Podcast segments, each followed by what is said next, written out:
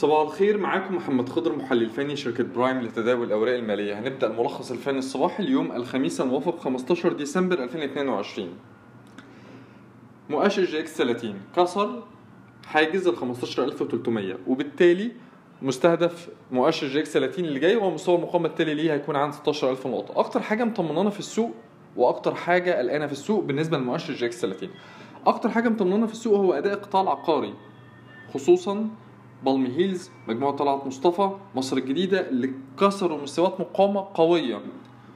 تحرك القطاع العقاري نحو مستويات مقاومة قوية وكسرها بأحجام تداول مرتفعة. على سبيل المثال طلعت مصطفى متوسط حجم تداول 3 شهور 2.8 من 10 مليون سهم. يعني نقول متوسط 3 مليون سهم. ده متوسط أحجام تداول 3 شهور. نتكلم على أحجام تداول مجموعة طلعت مصطفى تجاوز ال 30 مليون سهم مع كسرة مستوى مقاومه رئيسي عند ال 10 جنيه ده إيجابي بالنسبة لنا.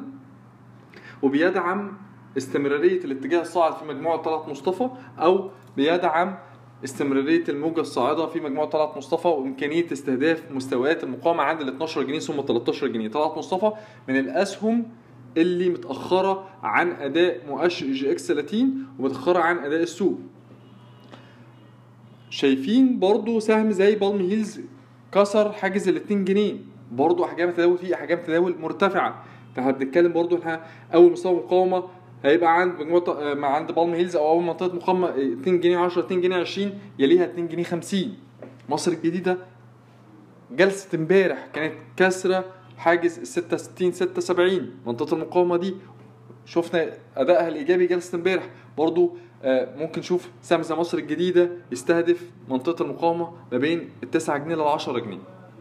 اللي إحنا عايزين نقوله إن أداء القطاع العقاري بصفة خاصة و... و...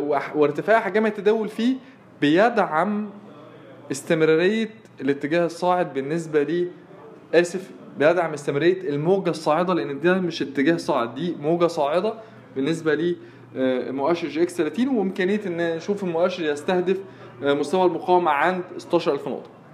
كمان هنضيف عليهم Construction Construction كسرت منطقة المقاومة ما بين ال 86 87 وصولا إلى ال 90 دي كلها كانت منطقة مقاومات وبالتالي أصبحت بدورها منطقة دعم مهمة. ممكن نشوف برضو أوراسكوم Construction تستهدف ال 110 120 جنيه. فأداء القطاع العقاري بالنسبة للسوق ده أداء مطمئن وخصوصا إن هو مصحوب بارتفاع في أحجام وقيم التداول طيب إيه اللي قلقنا؟ اللي قلقنا إن في بعض المكونات الأخرى من مكونات مؤشر جي إكس 30 حتى الآن لم تخترق مستويات مقاومتها السابقة، على سبيل المثال بنك تجاري الدولي لم يتجاوز حاجز ال 48 جنيه. آه بنتكلم على آه السويدي حتى الآن ما كسرش مستوى 13 جنيه. أو منطقة المقاومة بين 13 جنيه 13 جنيه 20 أموك. ما كسرش حاجز ال 6 جنيه 60 6 جنيه 70 فابتدى يحصل ضعف نسبي في الأسهم حققت طفرات وده طبيعي. يعني لحد وقتنا الحالي ده طبيعي. لكن الطبيعي ده ليه؟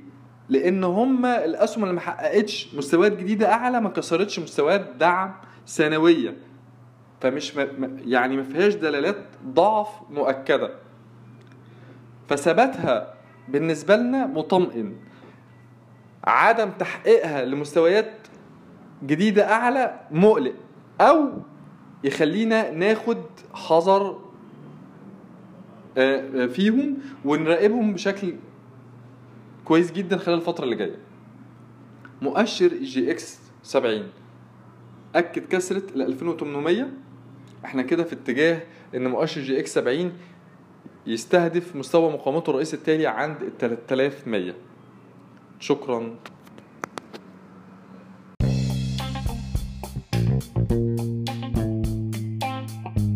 يرجى العلم أن هذا العرض هو لأغراض معرفية فقط، ولا يمكن اعتباره عرض أو توصية شراء أو بيع أو إدارة استثمارات أو خدمات استشارية. ينصح باستشارة مستشارك المالي قبل اتخاذ أي قرار استثماري، علماً بأن الأداء التاريخي ليس مؤشراً يعتمد عليه لتحديد الأداء في المستقبل.